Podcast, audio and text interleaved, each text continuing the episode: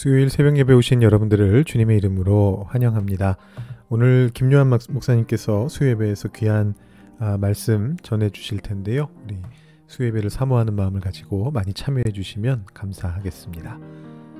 우리 기도하고 오늘 아, 예배 시작하도록 하겠습니다. 하나님 아버지 감사합니다. 이렇게 또 3일을 맞이하게 하시고 하나님 앞에 나와 예배할 수 있도록 우리의 마음과 생각을 이끌어 주시니 감사합니다.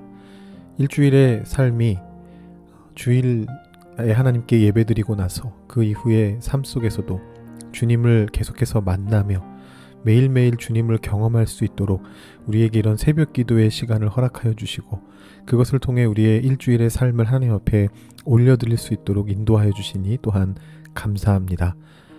우리 월요일의 삶, 화요일의 삶, 그리고 오늘 수요일의 삶을 다시 한번 주님 앞에 올려드립니다. 주님께서 우리와 늘 동행하여 주시고 주님께서 우리와 늘 함께하여 주시는 것이 우리에게 얼마나 큰 힘이 되며 우리의 삶 속에 얼마나 놀라운 일들을 일으키는지를 우리가 우리 삶 속에서 계속해서 경험하면서 나아갑니다. 하나님 오늘도 주님의 은총을 베풀어 주시고 우리가 삶 속에서 부딪히는 많은 문제들, 우리 스스로 해결할 수 없는 여러 가지 것들을 주님 앞에 온전히 내려놓을 수 있는 그런 우리의 마음을 허락하여 주시옵소서. 주님 앞에서 겸손한 마음을 가지고 주님과 함께 동행하는 삶을 살아갈 수 있는 우리 한 사람 한 사람이 다 되게 하여 주시옵소서. 그리하여 우리의 삶을 통해서 세상 속에 하나님의 놀라운 영광이 드러날 수 있도록 우리 삶 속에 주님의 복을 더하여 주시고 형통한 삶을 살아갈 수 있는 우리 성도님들 한 분한 한 분이 다 되게 하여 주시옵소서. 감사드리며 예수님의 이름으로 기도드립니다. 아멘. 오늘 우리에게 주시는 하나님의 말씀은 어, 미가서 7장 14절부터 20절까지의 말씀입니다. 미가서 7장 14절부터 20절까지의 말씀을 봉독하도록 하겠습니다. 원하건대 주는 주의 지팡이로 주의 백성 곧 갈멜 속 삼림에 홀로 거주하는 주의 기업의 양떼를 먹이시되 그들을 옛날같이 바산과 길르앗에서 먹이시옵소서. 이르시되 내가 애굽 땅에서 나오던 날과 같이 내가 그들에게 이적을 보이리라 하셨느니라. 이르되 여러 나라가 보고 자기의 세력을 부끄러워하여 손으로 그 입을 막을 것이요 귀는 막힐 것이며 그들이 뱀처럼 티끌을 핥으며 땅에 기는 벌레처럼 떨며 그 좁은 구멍에서 나와서 두려워하며 우리 하나님 여호와께로 돌아와서 주로 말미암아 두려워하리이다. 주와 같은 신이 어디 있으리이까? 주께서는 죄악과 그 기업의 남은 자의 허물을 사유하시며 인애를 기뻐하심으로 진노를 오래 품지 아니하시나이다. 다시 우리를 불쌍히 여기셔서 우리의 죄악을 발로 밟으시고 우리의 모든 죄를 깊은 바다에 던지시리이다. 주께서 옛적에 우리 조상들에게 맹세하신 대로 야곱에게 성실을 베푸시며 아브라함에게 인애를 더하시리이다. 아멘. 네, 이제 미가서의 마지막 부분입니다. 우리 마지막 부분을 오늘 한번 살펴보도록 하겠습니다. 오늘 말씀은 어제 말씀에 이어지는 내용입니다. 어제 말씀을 좀 떠올려 보시면 좋을 것 같은데요. 어, 우선 7장의 앞부분 곧 1절부터 6절까지 혹은 7절까지 어, 탄식시다라고 그렇게 말씀을 드렸습니다. 미가의 예언이 어, 6장에서 일단 끝이 난 거고요. 그 다음에 이제 그거보다 조금 더 어, 절망스러운 어떤 상황 속에서 예언자가 탄식하고 있는 그런 본문이었습니다. 그리고 7절을 어, 트랜지션으로 삼아서 어떤 연결고리로 삼아서 8절 이하에 아, 좀 더 후대의 어떤 상황 속에 이 미가의 예언이 새롭게 적용되는 가운데에 어떤 예배의 어떤 찬송 같은 것으로 이 8절 이하가 자리 잡고 있다라는 그런 말씀을 드렸습니다. 어, 8절 이하를 쭉 읽어보시면 일단 그 형식부터가 예배 찬송의 그런 분위기를 가지고 있습니다. 어, 우리말 번역으로는 확연하게 드러나지는 않습니다만 그래도 이렇게 대강 우리말 번역으로 읽어보시면 이 부분이 시편과 굉장히 유사하다라는 그런 느낌을 아마 받으실 겁니다. 이 시편들도 어, 그 당시 당대의 어떤 예배에서 찬양에서 쓰기 위해서 어, 현재의 형태를 갖추게 된 거기 때문에 그런 부분에 있어서 비슷한 그런 부분이 있습니다. 어, 어제 말씀에서 사실 짚고 넘어가지 않았던 부분이 있는데요. 오늘 그 8절부터 조금 더 보도록 하겠습니다. 8절부터 10절의 말씀이 어, 예배 정황을 반영하고 있다고 봅니다. 어, 물론 이 8절부터 10절의 말씀이 어제 말씀드린 것처럼 당시의 어떤 유다의 멸망 상황을 묘사하는 것도 맞습니다. 다만 거기에 암시적으로 지금 유다 사람들이 예배 중에 이 말을 하고 있다. 이 찬송을 올려드리고 있다라는 그런 정황이 나타납니다. 예를 들면 8절에서 어, 그, 우리가, 거기서 말하는 우리죠. 어, 엎드려져 있다. 그리고 어두운 데 앉아 있다. 이런 모습을 보여주는데, 이것을 예배의 모습으로 이해하는 그런 학자들이 많이 있습니다. 어, 우리가 이번 고난주간 중에도 성금요일 예배를 드리려고 지금 계획 중에 있는데요. 여러분들 예전에 들으셨던 어떤 성금요일 예배, 작년 예배를 한번 떠올려 보시면, 어, 고난 가운데 있는 자들이 어둠 속에서 조용히 하나님을 찾으면서 빛으로 이끄실 주님을 고대하는 그런 예배를 드리는 모습이 떠오르실 겁니다. 근데 그것이 지금 여기 8절부터 10절까지의 말씀과 기가 막히게 일치한다라는 것을 보실 수 있을 것입니다. 결국 이렇게 미가서의 이 끝부분 8절부터 20절까지의 말씀은 고난 가운데 있는 백성들이 하나님을 찾으면서 예배하는 장면을 묘사하고 있다는 걸 확인할 수 있는 것이죠. 오늘 말씀으로 넘어와 봅니다. 오늘 말씀 14절을 보시면요. 어, 갈멜 속에 삼림에 홀로 거주하는 주의 백성이다라는 그런 표현이 나옵니다. 지금 이 어, 예배의 찬양을 올려드리고 있는 존재들인데 바로 자기들이죠. 우리들이는 것인데요. 여기서 말하는 이 갈멜이라고 하는 곳은 어, 여러분도 잘 아시는 그 엘리야의 기적이 일어났었던 그 지중해 근처의 높은 산의 이름입니다만 사실 이 갈멜이라고 하는 지명이 그 산만을 얘기하는 게 아닙니다. 그 산으로부터 시작돼서 아래쪽으로 쭉 내려오면 그 북이스라엘의 최대의 곡창지대였던 이스르엘 평원이라고 하는 곳이 있습니다. 그 이스라엘 평원으로 이어지는 넓은 평야를 전체적으로 부를 때도 갈멜이라는 말을 씁니다. 애초에 이 갈멜이라고 하는 단어 자체가요. 보통 명사로 쓰였을 때는 고유 명사가 아니고 지명이 아니고 보통 명사로 쓰이면 어떤 뜻이냐면 어떤 과수원이라든가 기름진 밭을 나타낼 때 쓰는 그런 단어입니다. 그러니까 지금 여기 14절에서 어, 이 시편 일종의 시편이죠. 이 시편을 쓰고 있는 화자는요. 어, 주변에 어떤 비옥한 갈멜 땅에 둘러싸인 어떤 산 속의 수풀 지대에 거주하고 있다라는 것을 확인할 수가 있습니다. 어, 좀 척박한 땅에 있는 거고 주변에 있는 사람들이 사는 곳들이 굉장히 비옥해 보이는 어떤 그런 상황인 건데요. 많은 학자들은 여기에서 이 바벨론 포로에서 귀환해가지고 사마리아의 위협을 받고 있었던 유다 사람들을 떠올립니다. 어, 느헤미야서를 보시면 이 유다 백성들이 귀환해 가지고요, 귀환 공동체를 이룬 다음에 사마리아의 위협 속에서 어떤 그 자기들의 예루살렘의 어떤 성벽을 쌓는 그런 모습들을 볼 수가 있는데요. 어, 어제 말씀인 11절에도 보시면 네가 성벽을 건축하는 날에 지경이 넓혀질 것이다라는 그런 말씀이 나옵니다. 이 느헤미야 시대가 바로 유다가 가장 위축되어 있었던 그런 시대거든요. 물론 예전에도 미가 시대에도 유다는 굉장히 작은 나라긴 했습니다. 그래서 어, 처음에 1장 때 말씀드렸던 것처럼 북이스라엘이 훨씬 큰 나라였고 이 북이스라엘의 어떤 영향 아래에 있었던 작은 나라가 유다이긴 했습니다. 그렇지만 이 미가 시대에만 해도 어쨌든 어, 유다에는 자기들의 왕이 있었습니다. 그리고 나름대로 어, 견고한 성들을 가지고 있었습니다. 그런데 지금 이 느헤미야 시대는요, 어, 왕도 없고요, 어, 성벽도 없고, 어, 세력권도 가장 위축되어 있었던 시대고, 그, 그 예전의 남유다 왕국의 땅보다 훨씬 적은 어, 땅을 가지고 있었고요. 또 주변에 아주 큰 위협들이 계속해서 놓여 있었던 그런 상황입니다. 사마리아를 포함해서 여러 지역에 바산, 길르앗 이런 지명들이 이제 14절 이렇게 나오는데요. 이런 바산 쪽, 길르앗 쪽에 또 밑에 에돔 쪽에 암몬 쪽에 굉장히 위협적인 국가들이 이 유다를 둘러싸고 있었던 어떤 그런 상황이었습니다. 근데 그 상황 속에서도 이 사람들은요, 하나님께서 포로로부터 그들을 되돌리셔서 유다 땅에 돌아오게 하셨다라는 그 사실 자체만으로도 이미 하나님께서 자신들을 용서하셨다라는 것을 확인할 수 있었습니다. 그래서 이 사람들이 이 미가서를 읽으면서 남유다의 멸망을 예언했던 이 미가서를 읽으면서 그 하나님의 심판이 이미 그들에게 이르렀고 그리고 그들이 이 고통 가운데서도 어려운 가운데서도 척박한 땅 속에서도 예배하는 가운데 주님께 의지하는 것을 통해서 다시 광명의 길로 빛의 길로 나아갈 수 있다라고 고백할 수 있었던 것입니다. 어, 그래서 이들이 미가서의 바로 핵심이라고 할 수 있는 정의와 인자가 그들의 삶에 이루어질 것을 고백하는 것으로 이 예배를 마치게 됩니다.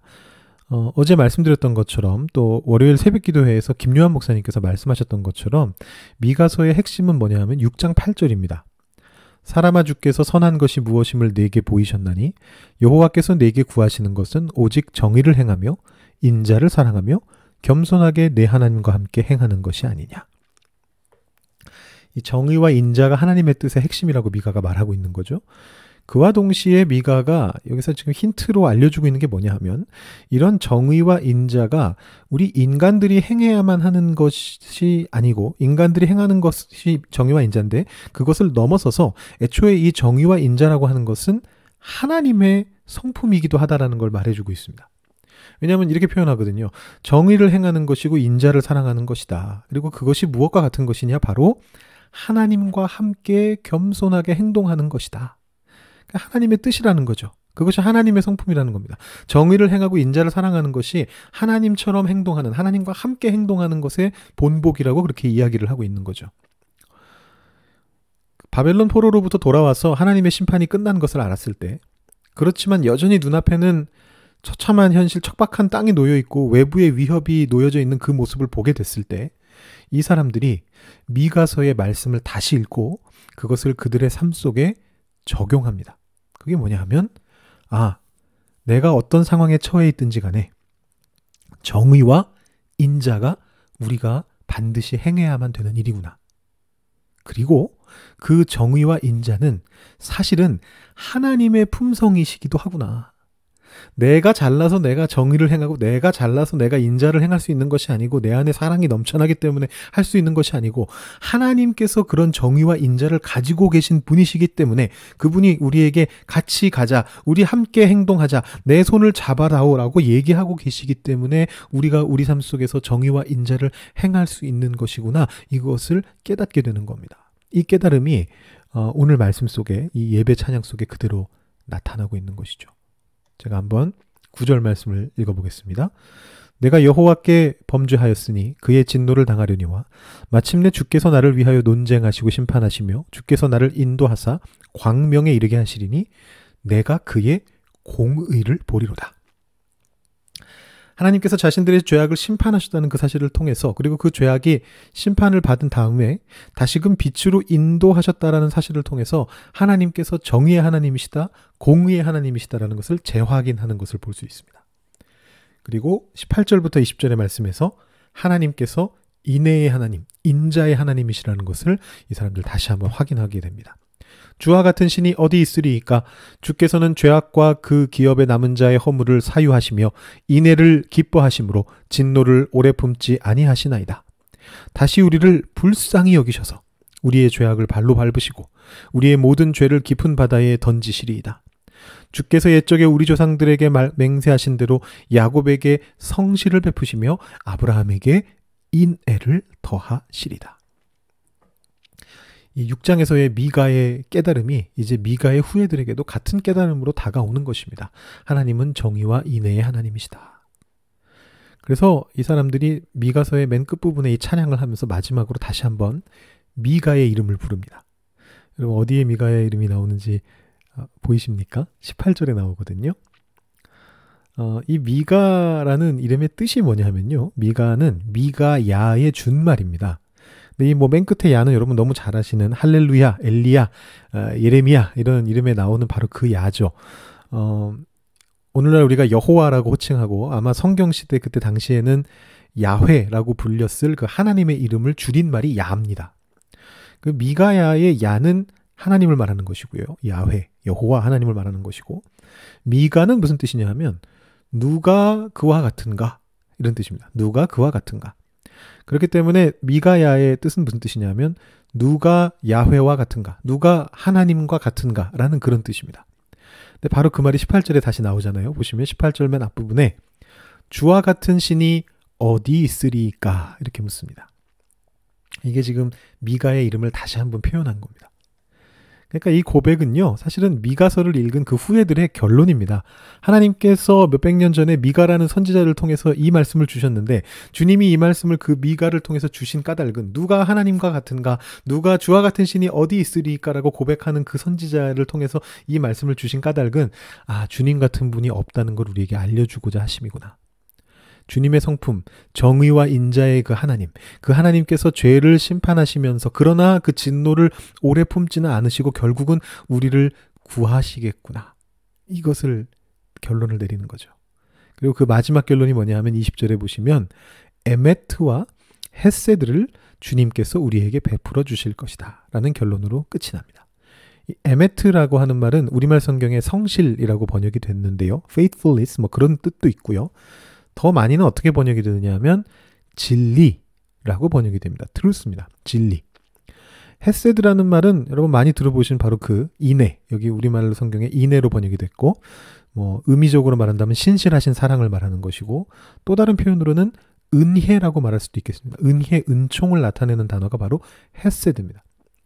근데 나중에 여러분 신약 시대의 요한복음을 보시면 1장에 은혜와 진리가 헤세드와 에메트가 물론 요한복음은 헬라어로 쓰여졌기 때문에 이 히브리어 그대로 똑같이 사용되진 않았지만 같은 말인데요. 결국은 이 헤세드와 에메트가 예수님을 통해 우리에게 나타나게 되었다. 이렇게 고백을 하게 됩니다. 예, 요한복음 1장 17절인데요. 아마 그 요한복음의 그 말씀이 이 미가서 7장 20절의 말씀을 배경으로 하고 있을 것으로 짐작이 됩니다.